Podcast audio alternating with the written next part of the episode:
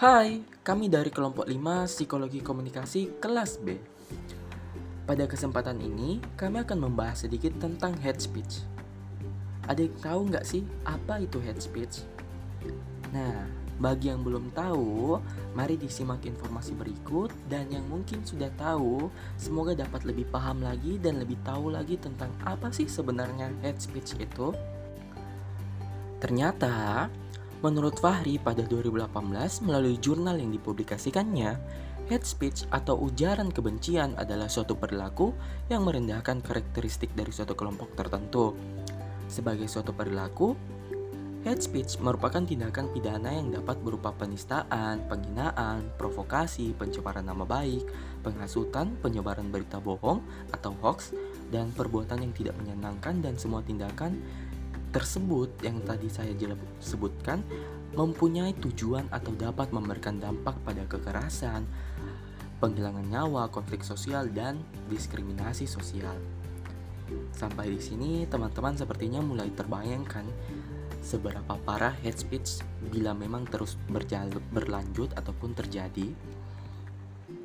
Nah, dengan cakupan media sosial yang ada saat ini, Tentu hate speech semakin meluas, bahkan ujaran kebencian yang disebarkan bukan hanya melalui media-media saja, media-media yang mungkin teman-teman mengenalnya sebagai koran atau sejenisnya itu sudah bukan sebuah media sosial yang biasa saja.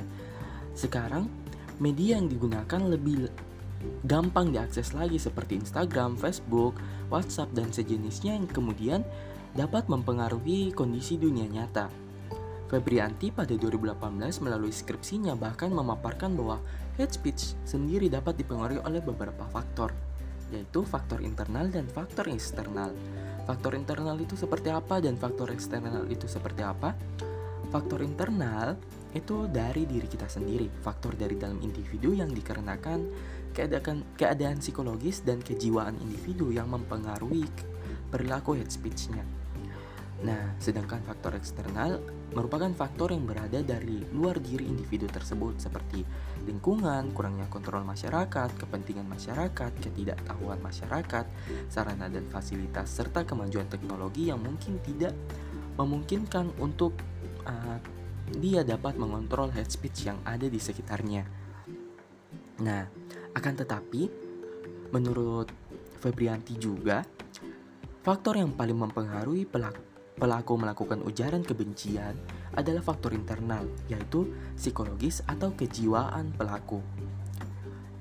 Daya emosi yang tinggi selain faktor sarana dapat mengakibatkan bahwa individu tersebut kesulitan menjaga komunikasinya, menjaga emosinya sehingga dia dapat meledakkan emosi yang ia pendam menjadi sebuah head speech. Nah, seperti yang tadi saya sebutkan juga, uh, terdapat faktor lain juga yaitu faktor sarana, fasilitas dan kemajuan teknologi sangat mempengaruhi karena tersedianya sarana dan fasilitas yang mudah didapatkan dan kemajuan teknologi yang semakin canggih memudahkan setiap pengguna media sosial mengakses seluruh informasi tanpa batas dan tanpa adanya batas, head speed dapat mudah tersebar dan gampang sekali menulut yang namanya konflik sosial ataupun diskriminasi sosial. Adanya hate speech tentu akan berdampak pada korban. Terdapat beberapa dampak yang dapat dirasakan, yaitu yang pertama, sesak napas, pusing, sakit kepala, tekanan darah tinggi, nadi mengalir dengan cepat, dan yang paling menakutkan adalah bunuh diri.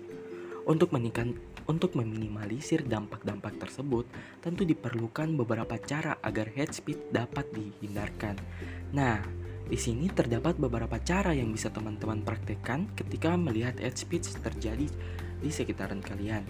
Cara tersebut adalah yang pertama, mengedukasikan sejak dini lingkungan sosial yang damai sehingga hate speech tidak dapat terjadi dari lingkungan sekitar ataupun dari faktor eksternal. Yang kedua, menciptakan suasana damai dalam keluarga. Ketika da dalam keluarga damai, tentu seorang individu dapat mengontrol bagaimana ia melampiaskan emosinya keluar. Ia bahkan lebih dapat menjaga emosinya dan dapat bersifat bersikap bijaksana.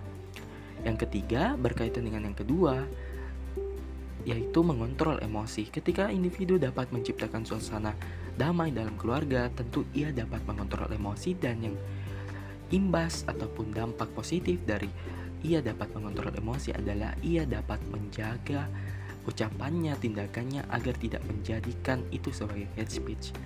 Yang keempat, segera laporkan ke pihak berwajib apabila terganggu dengan tindakan pelaku. Semisal teman-teman melihat ada pelaku hate speech di sekitaran Anda, di sekitaran teman-teman dan merasa bahwa perilaku tersebut sudah berlebihan, perilaku tersebut sudah tidak bisa ditolerir, maka teman-teman segeralah melaporkan ke pihak berwajib, entah itu polisi, entah itu pihak pengajar yang berada di lingkungan uh, teman-teman. Nah, terkait dengan melapor ke polisi, melapor ke pihak berwajib, ternyata apabila terbukti secara hukum, para pelaku akan dikenakan sanksi pidana. Menurut Kardiasa Dewi dan Karma melalui jurnalnya yang terbit pada tahun 2020, terdapat beberapa sanksi yang menantikan pelaku. Beberapa sanksi tersebut dari yang terkecil ada yang 9 bulan penjara hingga 6 tahun penjara dengan denda puluhan juta hingga 1 miliar rupiah. Maka dari itu, pandai-pandailah dalam menyampaikan sesuatu, jangan sampai karena terlalu cepat menyampaikan malah menjadi ujaran kebencian di hadapan publik. Sekian dari kami, salam literasi podcast itu asik. thank you